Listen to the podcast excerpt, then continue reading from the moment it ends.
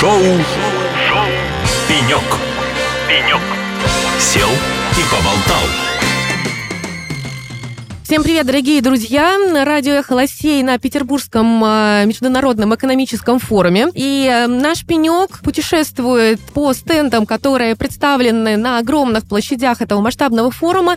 И сейчас мы примостились к дружественному нам региону, очень знакомому, хорошо известному и близкому нам. Это Республика Башкортостан. И на нашем импровизированном пеньке сегодня расположился Фахретдинов Айрат Салаватович, первый заместитель министра экономического развития и инвестиционной политики Республики Башкортостан. Айрат Салаватович, добрый день. Здравствуйте. Айрат Салаватович, первый у меня вопрос. Что для вас ПМФ? Как сегодня выглядит стенд Республики Башкортостан и зачем вы здесь сегодня? Стенд Республики Башкортостан, как уже не первый год, выглядит замечательно. То есть это один из поводов гордиться, получает участие Республики Башкортостан на данном мероприятии. Здесь представлены, получается, наши основные направления, которые сегодня носят стратегический характер. То есть это первое направление, связанное с беспилотными летательными аппаратами, так называемым БПЛА. Есть представлены те производители, которые у нас сегодня производят такие изделия уже в Республике Башкортостан. А помимо этого также представлен в нашем стенде это киберпространство, получается, которое совмещает киберпроект, который подразумевает собой возможность адаптировать детей под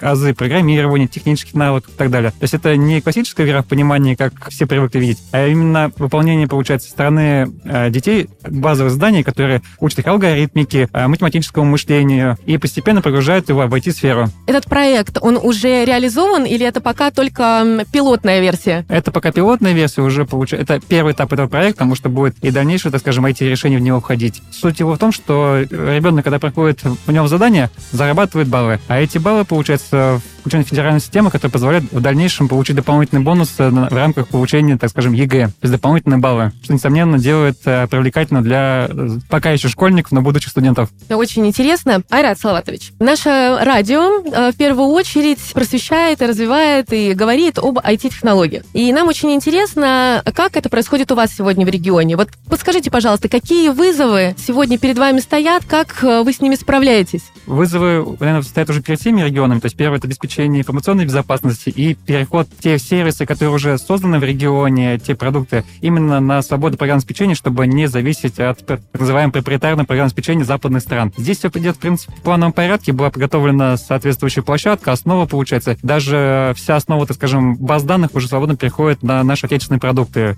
А здесь, в принципе, серьезных проблем нет.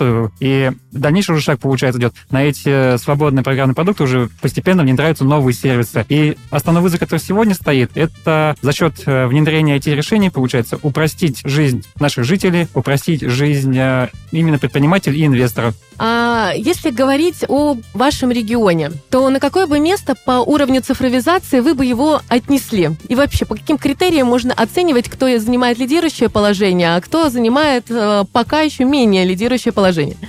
Здесь нету более объективной оценки, чем оценки стороны, и аналогичный, так скажем, рейтинг проводит федеральное ведомство Минцифры России. Соответственно, по последним оценкам Республика Башкортостан занимает 6-е место в Российской Федерации. То есть это вполне достойный результат, очень даже.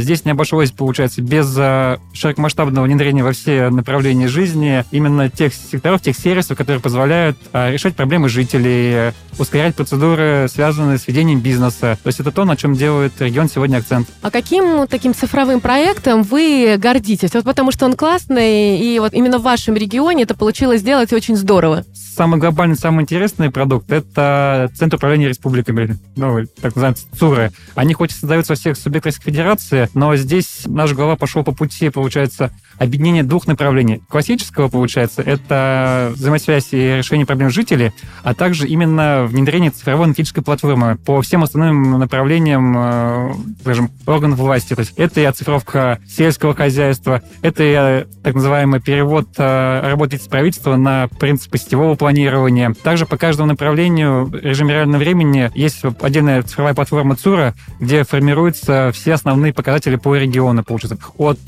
строительства объектов, то есть на какой стадии, какие просрочки, есть ли они, нет ли они. По каждому объекту, получается, есть помимо классических паспортов, также их можно посмотреть в режиме реального времени. Все, что связано с последними новеллами, то есть это и реформа большинство МТКО. То есть по каждому, так скажем, объекту, куда жители выносят, грубо говоря, мусор, всегда видно, когда вывезли, с опозданием, без опоздания. И все фиксируется также в формате фото, то есть как было, как стало. Что касается бизнеса, то есть самым большим глобальным решением было это решение вопроса по ускорению получения для предпринимателей разрешительной документации в сфере строительства. То есть это порядка 30 услуг, которые сегодня в цифровом формате оказываются, что позволило ускорить их там до 4 раз. Вот. И это все, грубо говоря, аккумулируется в одну платформу Центра управления республикой, которая показывает, грубо говоря, красные зоны и либо показывает те моменты, которые можно оптимизировать. А как у вас происходит взаимодействие с другими регионами? Вот, например, какие практики вы уже переняли, а какими практиками вы делитесь? На этапе формирования Центра управления республикой, получается, наше профильное ведомство Министерства цифрового развития и госуправления